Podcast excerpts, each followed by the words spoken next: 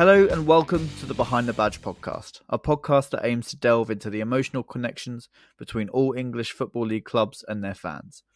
I'm your host, Joe, and today I speak to Tom, a Brighton Hove Albion fan who has watched the club for over 20 years.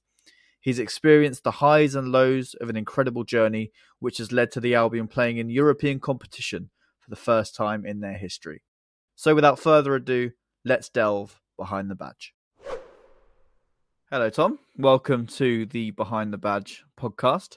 Um, for the first pilot episode, um, we are going to be doing this on Brighton and Hove Albion. Now, I told you before we went on air, Tom, this is going to be a hard one for me because I have to be completely impartial.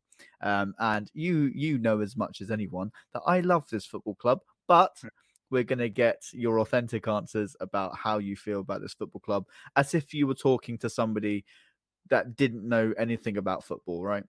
Yep. Um, so first of all, Tom, how are you, mate? Ha- have you, Oh, has yeah. your day been all right?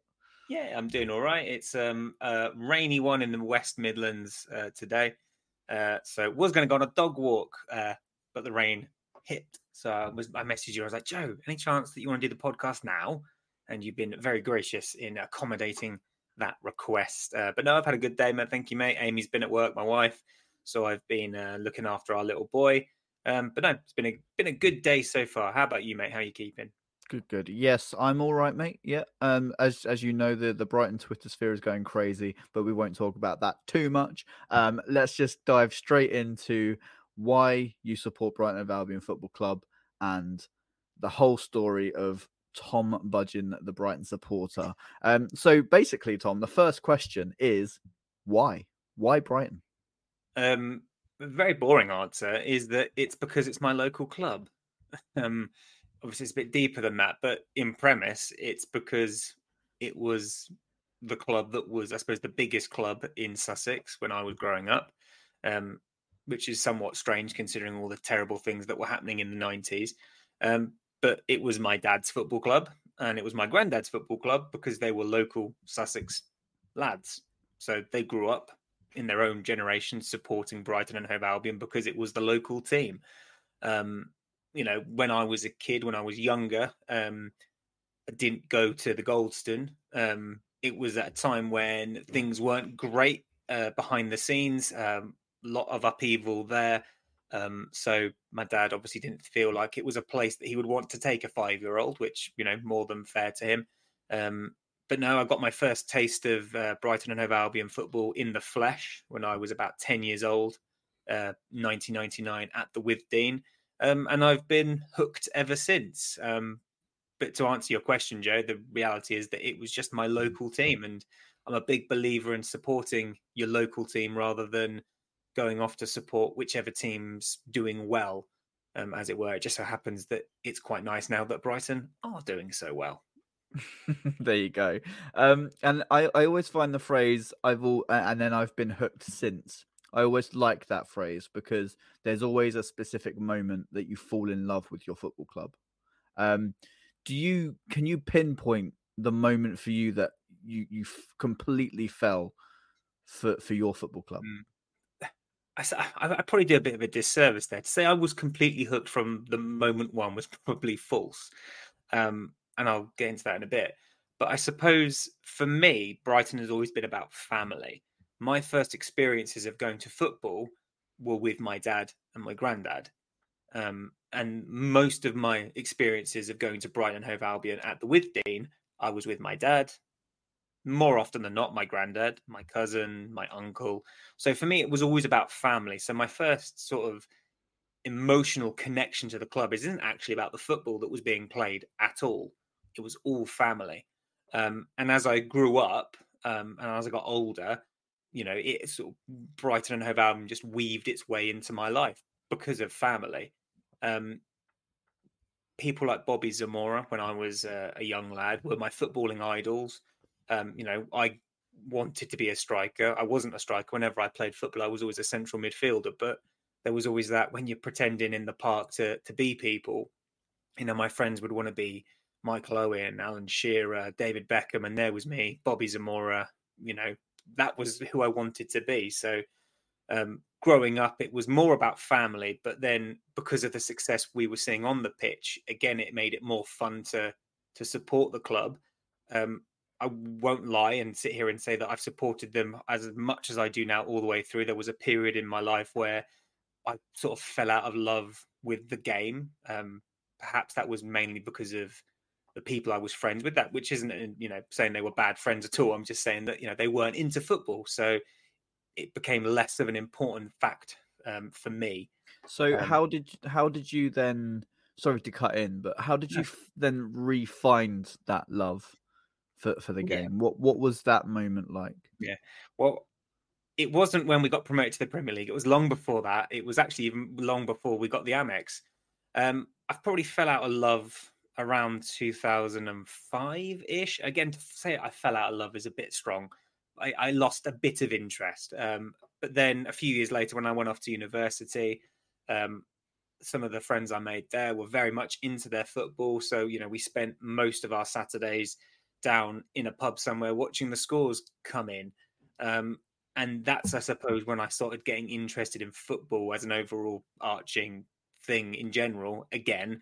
Um, and then, you know, started watching the Brighton scores come in a bit more. Started, um, you know, listening um, from from afar. Um, so kind of getting back into the swing of things, you know. Um, and then obviously we had the the, the Great Escape in like the 2008 2009 season. Then Gus Poyet came in, and then again it just sort of like revitalized my my love of the club and my love of football. Um, but a lot of it, in all honesty, is just down to the, the friends I had, and because the friends I made at university had a, an interest in football, it made me more interested in football again after probably about I say about a three year sort of absence from from football and Brighton and Hove Albion. Yeah, no, spot on. Um, you spoke a little bit already about the players that made you fall in love with the game. Um, but I- I guess you could give me like a, a longer answer on this if there's more than one player. But who is who who's that player for you that has meant the most to you watching them play in in your club's colours? Hmm. Um, as I, have already mentioned him, Bobby Zamora. He was the uh, the player I grew up idolizing. Um, I think you know he was just such an exciting player to to watch at the Withdean.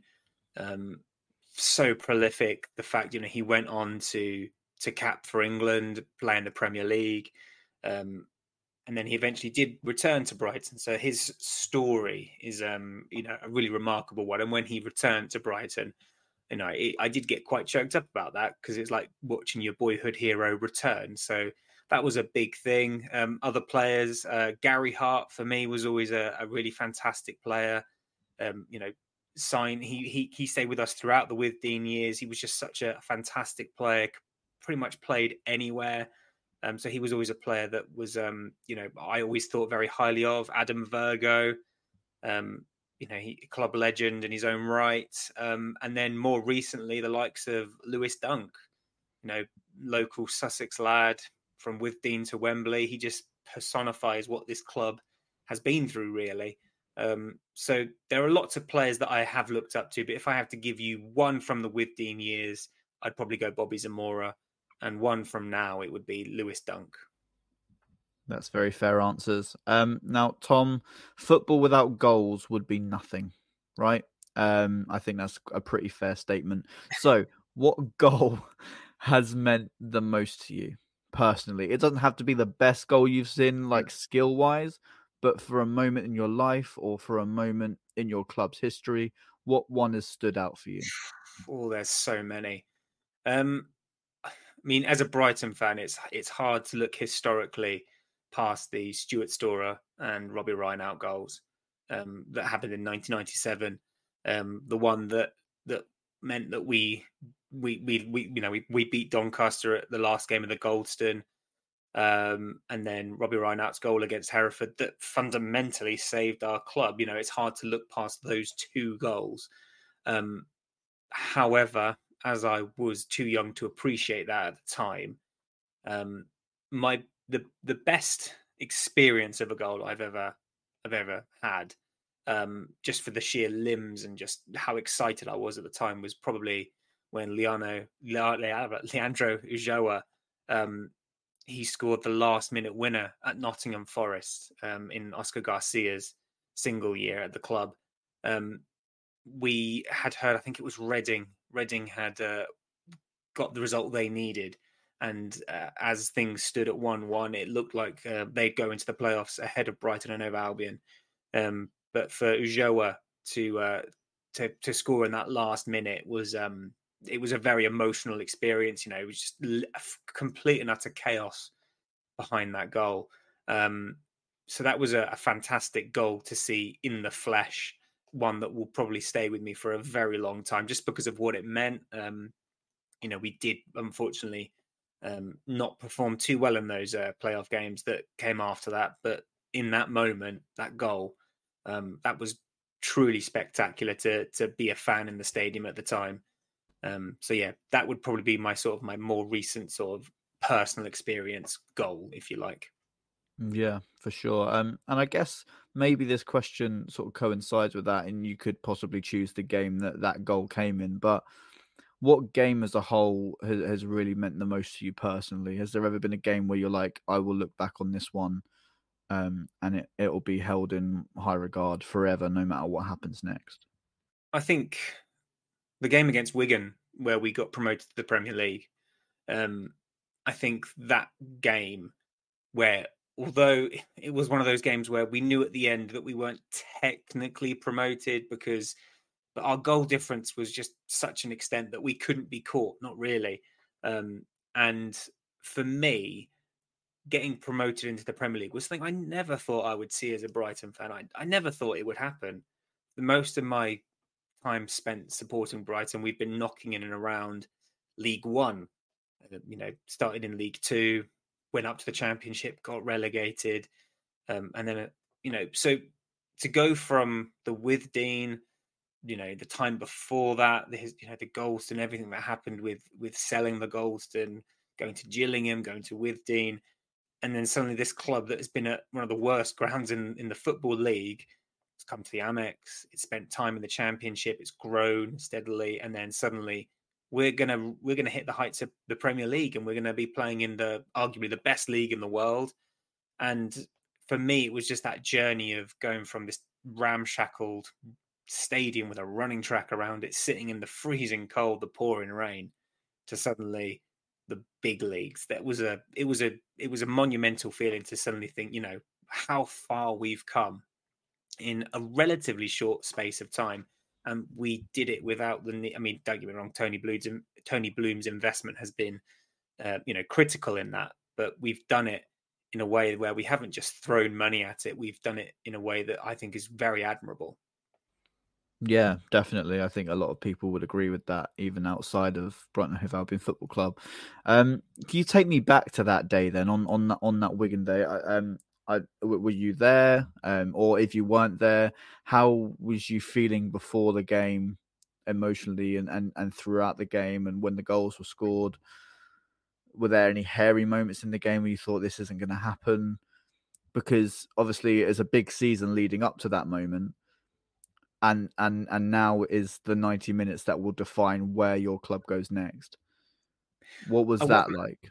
Um, I wasn't at the game, no, unfortunately not. I mean, I now live in the West Midlands, um, which I know in the grand scheme of things isn't too far away, but it's still 200 miles, or you know, a three, four hour journey, um, cost of petrol, all that sort of thing. So there's a, uh, there's always been a few, you know, things in life that happen, which means unfortunately you can't get down to as many games as you'd like to. And this was a particular game that I couldn't get down to see, so I was watching uh, a stream. I was listening to Johnny Cantor and Warren on the uh, on the radio, and um, it was one of those games where we knew that if we win, it would almost mathematically mean that you know we we'd, we'd be promoted. And again, there was a, a sense of disbelief before before a ball had been kicked that we were even in this situation. But after years of trying, after years of you know heartache, as it were, to you know bad playoff runs um, and then missing out on automatic promotion the previous season as well.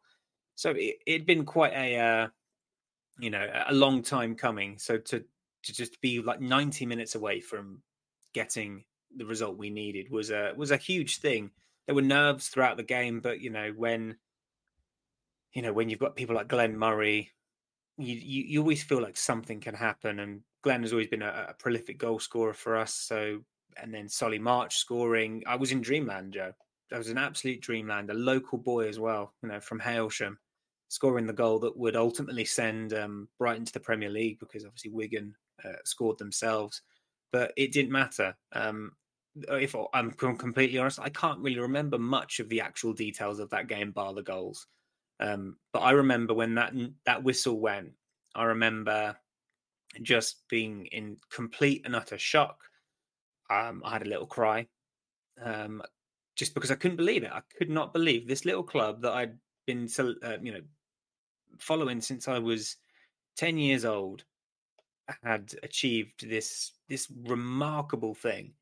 And I remember watching the scenes that that followed um, with the the players and Bloom and Barber and the, the, the crowd coming onto the pitch. Um, and I was, you know, I was so so overwhelmed with happiness and emotion. And I watched those videos for hours afterwards. I was glued to my computer screen. I was glued to my phone screen watching the videos of the players going into town, going on the train. It was it was it was wonderful to experience that from afar. I would have much preferred to experience it in person. Um, but unfortunately, it wasn't to be for me. But it's not about me. It was about the wider Brighton Hove Albion community, and just to see the joy that that game, those moments brought was, um, you know, that will stay with me for a very long time. And I've got the uh, the book. We're on our way, um, and I flick through that quite quite often just to remember those those wonderful moments um, of that what was an, a monumental season. Fantastic players, fantastic coach from Chrissy Hughton, just fantastic, wonderful, wonderful achievement for the club. What was the um what what was your feeling throughout that season? When was that moment that you thought, yeah, that actually we we're we're getting promoted? Was it the final? No, it was actually game, the season before. It was the season was before it? when Rosenior did his chin up. Um, I just there was something about the way that that season ended, um, the Sheffield Wednesday game, when the Amex was absolutely bouncing and we didn't quite get there.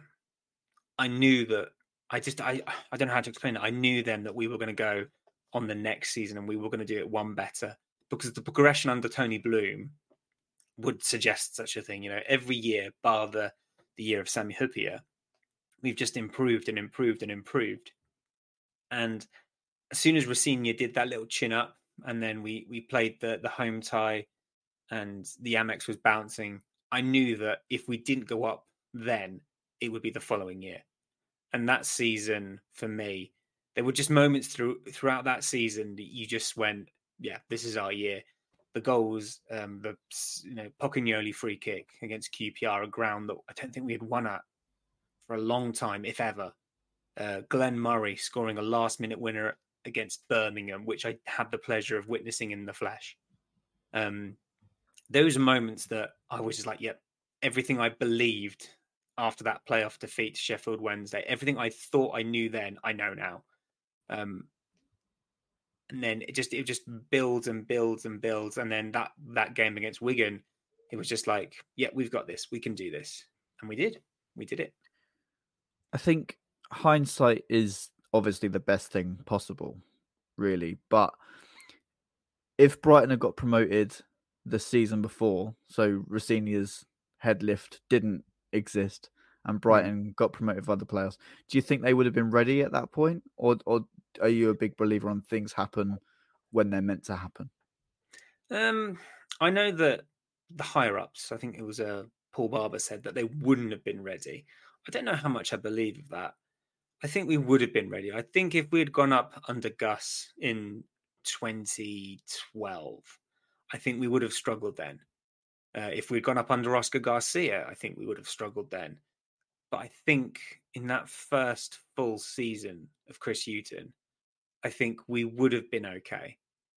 Whether things would have panned out the same as they have done, probably not. But I think we would have been okay. I don't think we would have been any worse off. Let's just say that. Um, that was a really close run season. It came down to goal difference. Um, you know, it, I think we would have we would have been ready, or as you know, I don't think that a year would have changed too much, not in the grand scheme of things, anyway. That's fair. Um, I know you're gonna like this next section, Tom, and I think you know what it's gonna be about when I've just said that. Um, what shirt do you Mm. think defines your club? One shirt. Oh, one. My goodness. To define the shirt. Define your club. Oh? God, that is a really hard one. Well, I'm going to go out on a limb and say it's going to be one that's got blue and white stripes. Um, it's hard to look past. Probably the. T- hmm. I want to say the the 1999 2000 shirt, the first Withdean shirt, the first shirt from a homecoming.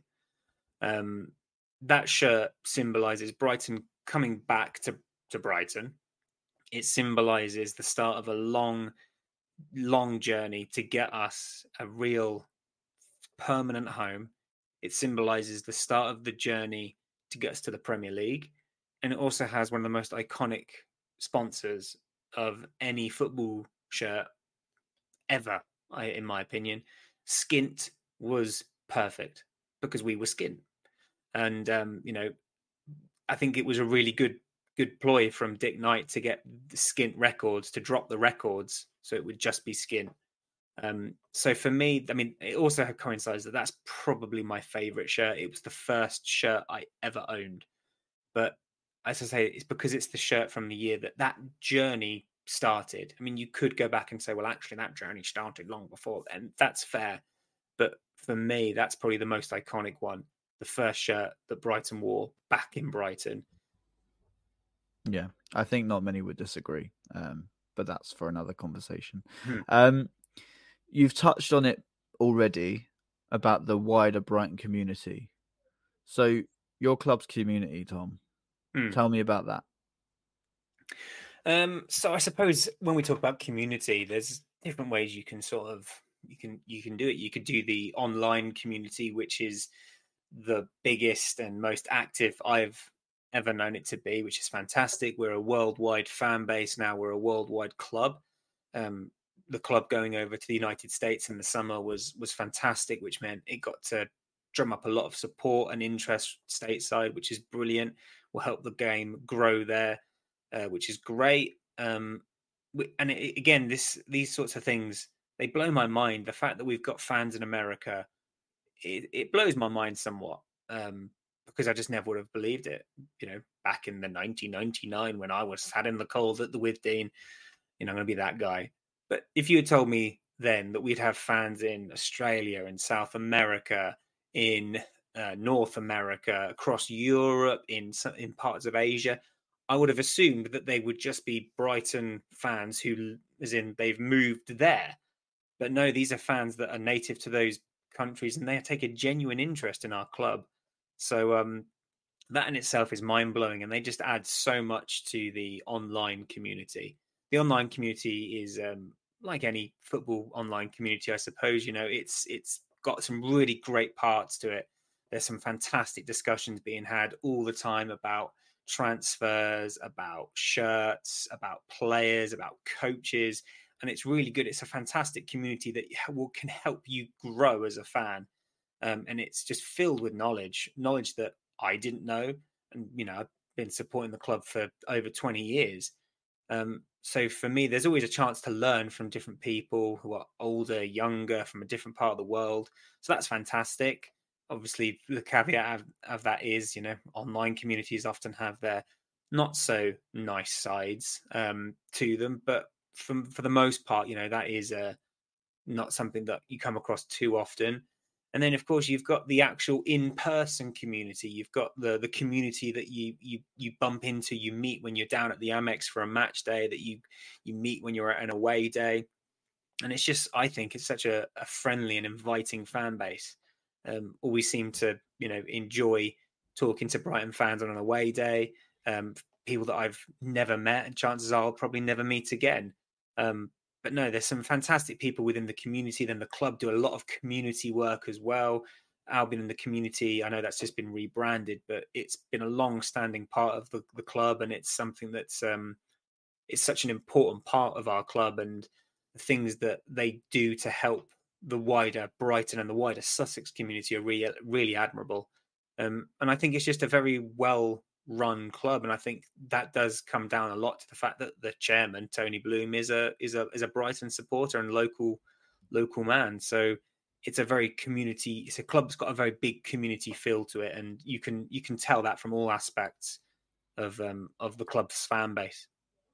Yeah, um, I think you've been very positive about the football club so far on on this podcast, um, and there's a lot of good things about it.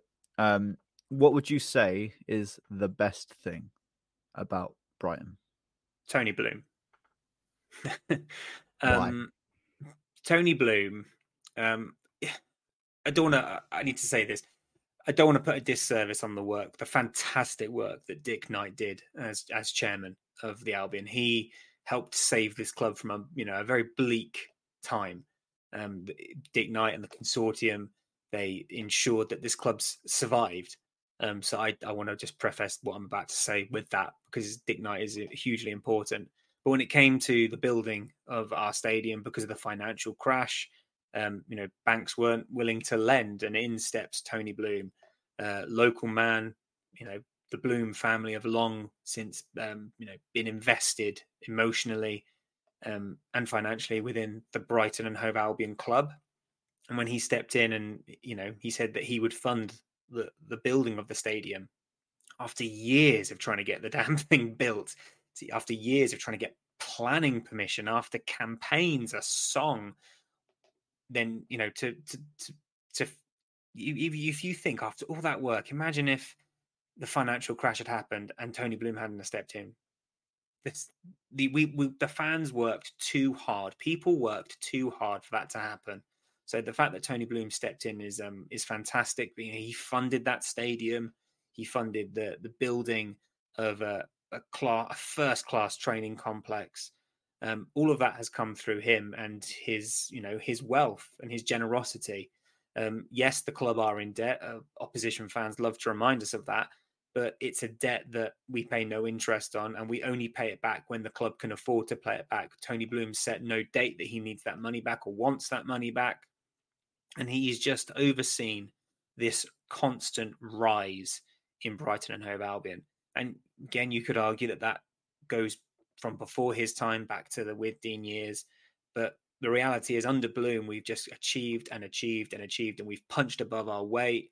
And he has helped us become the club we are today. Um, and he ensures that this club is sustainable. Um, it would be very easy for, for someone of Bloom's wealth to just throw money at players, at, at things and coaches and just say, yeah, just make it happen.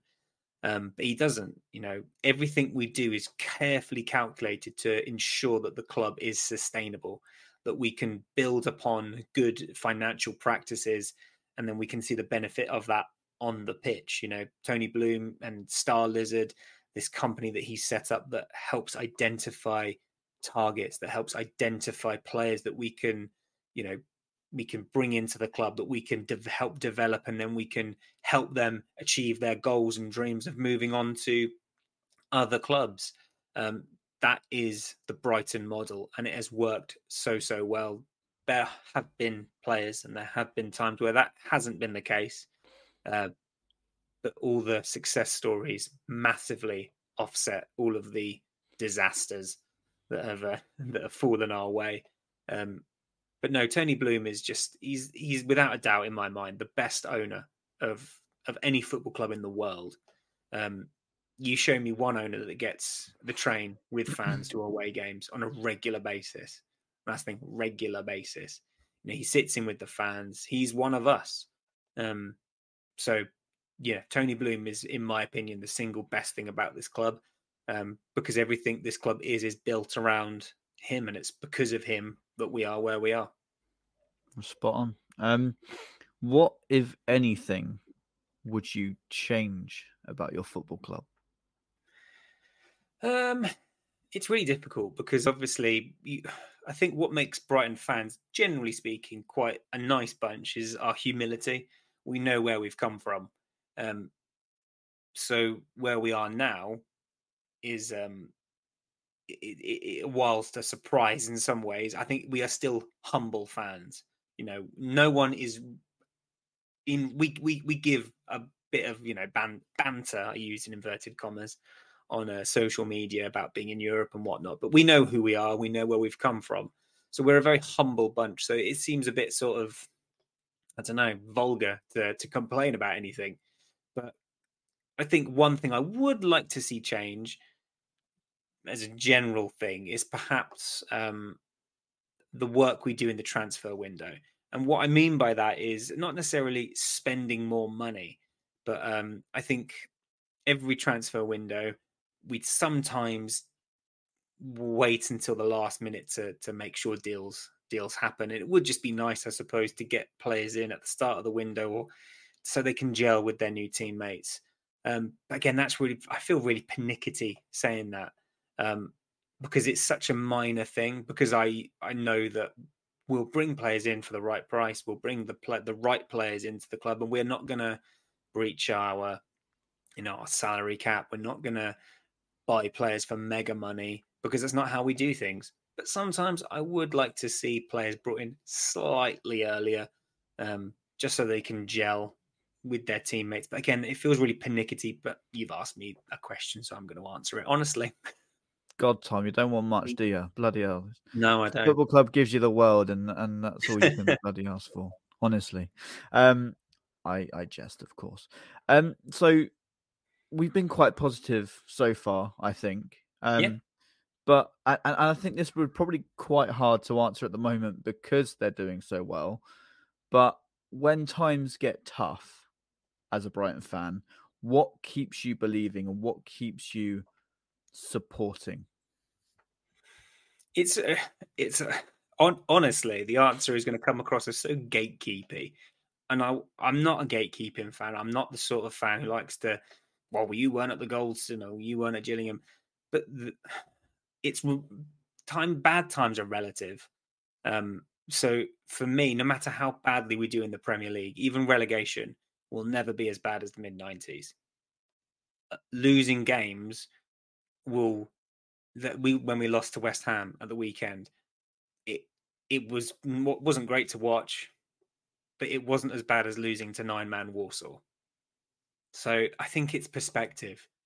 Um, it is, of course, completely okay for you for fans to be unhappy when results don't go our way, and if we see a season where, like we did when Chris Hughton was in charge in her his final season, things weren't going particularly well and it looked like we could be relegated, it's absolutely fine that fans get cross and upset at those times. And I don't want to sort of gaslight people into saying, oh, you shouldn't feel like that. You shouldn't feel like that. But I suppose for me, it just comes from that perspective. It could be worse. So I'm hoping that, you know, as time's going, because I'm not arrogant enough to assume that we're we'll never get relegated from the Premier League. I think it's more often, you know, it's more likely than not to be honest. But hopefully, through the, hard work of the club, the coaches, and the players, that won't happen for many years to come, if at all. Um, but if that did become an eventuality, I know that the club is well run enough to to bounce back. And even if we did find ourselves in the championship or even League One again for a number of years, like teams like Sunderland, Portsmouth, Wolves have done over the last decade or so, um, my my overall sort of feeling is it could be worse. Yeah, no, I think that's fair. Um, we've had a very good look into your perspective as a Brighton fan uh, and a little bit of detail about the journey of the football club um, whilst you've been a fan. Um, but let's go right back to the start and we'll end at the end because that's the best place to end, I find. Um, tell me about your perspective as a Brighton fan looking at this journey. Try and summarize as much as you can, like how crazy it's been, how sad it's been, how happy it's been. Just give me a little bit of insight into that. It's been a bit of a roller coaster, to be honest. Um, say when I first started supporting the club, it was a very unpopular thing to do. Um, you know, I said at the you know the start of the show that it was a local team, um, so that's why I supported them. They were my dad's club, my granddad's club, local Sussex lads. Um, but when I was a kid, most of my friends supported Manchester United. This was the era of Alex Ferguson. You know, they'd just come off the the win, the treble in '99. Um, some of my friends supported Arsenal uh, in the early noughties because Arsenal were like, you know, they did the invincible season. Um, so supporting Brighton in those early days for me was, um, I'm not going to say hard because that would be the wrong word, but it was unfashionable. Um, so there was no shame on my part because uh, for me, that's just the club I supported. And if it, people didn't like it, tough. So those early years were sort of like no one particularly paid much attention. Um, when I rocked up to football training in my Brighton shirt, apart from the first day, where I was made fun of by the coaches and the uh, some of the other youngsters there. But over time, it just became you know one of those things. They were all there in their Man United shirts, Arsenal shirts, Chelsea shirts, whatnot, and there was me in my skint Brighton shirt. That just became the norm. So my journey started off quite sort of like under the radar, very much like Brighton. Um, you know, as the the years went on at the Withdean, a lot of cold games, a lot of rainy games. I think the, with the weather at the Withdean, it was one extreme or the other. It was either freezing cold, hammering it down with rain, or boiling hot. There was no sort of in between. Um, and those years, looking back on them now, I look back on them very, very fondly. Um, we had some fantastic times, promotions, got to see the likes of Bobby Zamora scoring for fun. Um, and then as the sort of the Amex years rolled around, it was this brand new sparkly stadium. And but even then, Brighton was still under the radar. Um, and then they got into the Premier League, and again, Brighton are under the radar. No one's particularly paying us much attention. It's finishing the top ten for the first time. You know, it comes a bit of a surprise to people then we finish inside the top six and people are suddenly talking about us. It's, I think, yeah, I think it's, it's just a, a strange roller coaster ride of a club. I don't know how many other clubs in the top flight bar, maybe Luton, can sort of maybe maybe Bournemouth, perhaps Brentford as well, can sort of empathise with the sort of the journey that Brighton Hove Albion Football Club has been on. There's been so many highs, there's been a few lows, but not too many actually in my time as a fan. Um, so my if I had to pick one word to describe the journey, it would be roller coaster. Um, as Jack Albion likes to say, you just got to ride it because um, that's the fun about being a Brighton supporter. It's never dull. You have these moments of you know complete and total bliss, and you have moments where you're tearing your hair out. So um, throughout it all, it's just been incredibly fun. Um, so enjoyable to watch the club progress year upon year, um, and for the club to grow and become noticed and you know we're we're currently you know on course to to sign a Barcelona project this this young kid that's taken the number 10 shirt off of Messi when he left you know these are these these are things things I never thought I'd see. We're fit, you know we're shopping in the same shops that you know the biggest clubs in the world shop in. And there's still a sense of disbelief like a oh my god I can't believe we're actually doing this. I can't believe that Brighton have the audacity to charge Chelsea Football Club 115 million pounds for a player. And when I started supporting it, Gary Hart, we we bought him for a thousand pounds and some tracksuits. It just or it just doesn't compute. It's just been a mad one, Joe. Yeah, no, I think that's that's fair. And roller coasters are fun. So why wouldn't you like to ride the Brighton and Hove Albion roller coaster? Exactly. Um, so here's a fun question. So let's Mm. say you're speaking to someone who's new to football and they're looking for a club to support. They've got no bias whatsoever. What do you tell them to convince them that your club is the right one to support? Oh, that's a really tough question. I'd probably um I'd probably talk to them about Tony Bloom. I'd probably go take them back to this podcast and be like, listen to this little snippet where I talk about our owner. Um Brighton are a club that are unassuming, humble, that that are doing great things. We're doing it without the need to spend obscene amounts of money. We do spend a lot of money. I'm not going to sit here and pretend that 30 million pounds for João Pedro isn't a huge amount of money because, of course, in the grand scheme of things, it is. But when you can put that in context with what our our, our rivals are spending. Um, it's sort of like a you know a little sort of stone falling in the middle of a pond. Um, as I say, we're we're a humble club with humble fans um, who just want to watch our team do well. We don't support our team because they are the biggest. We don't support the team because they are quote unquote the best. We support them because it's our local team, because it's the team that has ties into our families, into our communities, and that is why we support this club. Not for glory, not for silverware, but because it means something on a much, much deeper level. And um, I don't, I'm sure I'm, I do not want to sort of put out a blanket statement, but I know, let's be honest, there are a lot of fans out there from certain clubs that can't say that if they're being brutally honest with themselves. Um, so yeah, I think this club has a lot more to it than just the foot what happens on the football pitch. A lot more to it, um, and I think that is why Brighton are a club that you should support, Mister Alien. there you go. Um, now you've you've summed up the Albion's journey in one word. Can you sum up the club in one word? Ooh, that's um a tough one. One word to sum up this club. Um, there are so many that I could use. I think I need more than one, but if I had to have one word, I would. Uh, I'd probably be. I'd probably use the word surprising because they'll always surprise you. They'll always surprise you, and you know I mean that in a positive way.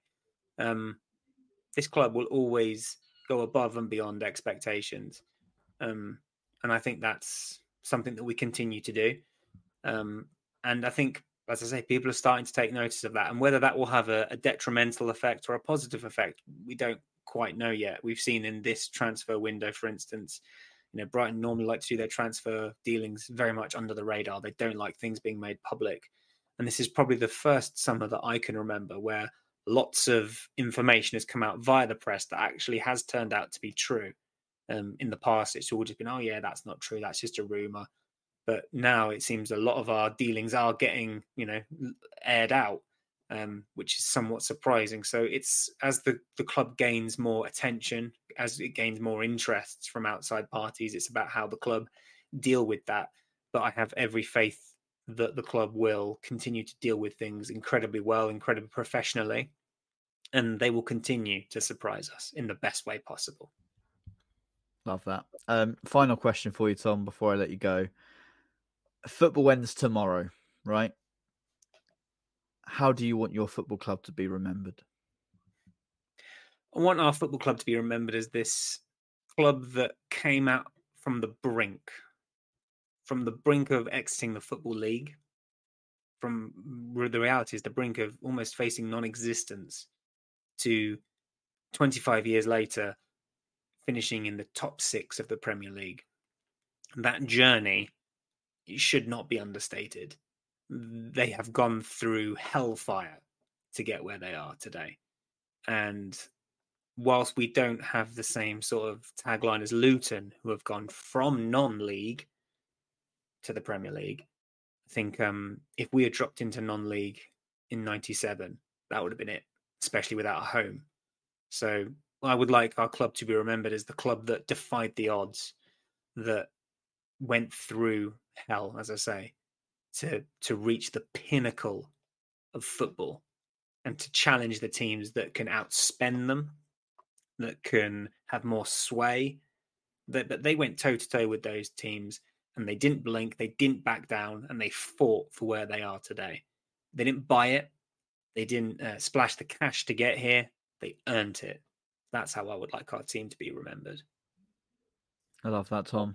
Um, thank you for joining me today on the first Behind the Badge podcast. No problem. Um, where can people find you uh, if they want to follow the Brighton Hove Albion journey? So, if you want to follow the Brighton Hove Albion journey, you can look at the BHAFC hashtags. You can follow me if you are so inclined uh, on X, formerly known as Twitter, at Exiled Seagull. You can also find me and my shirt collecting uh, antics on Instagram again at Exiled Seagull. And I'm also part of a uh, podcast, a Brighton Hove Albion podcast called Albion Obsessed. Um, and uh, you can find us on all social media platforms at Albion Obsessed. Lovely. Thank you, Tom. And uh, feels weird for me to say, but good luck to Brighton. let's let's hope you're right. Let's have some luck. Absolutely. Cheers, Tom. Cheers, brother. Thank you for joining me on today's episode. It's been great to chat with Tom about his journey as an Albion fan. If you wish to follow him on social media, please do so using the tags that he mentioned at the end. And I'll see you next time as we hear stories from behind another badge.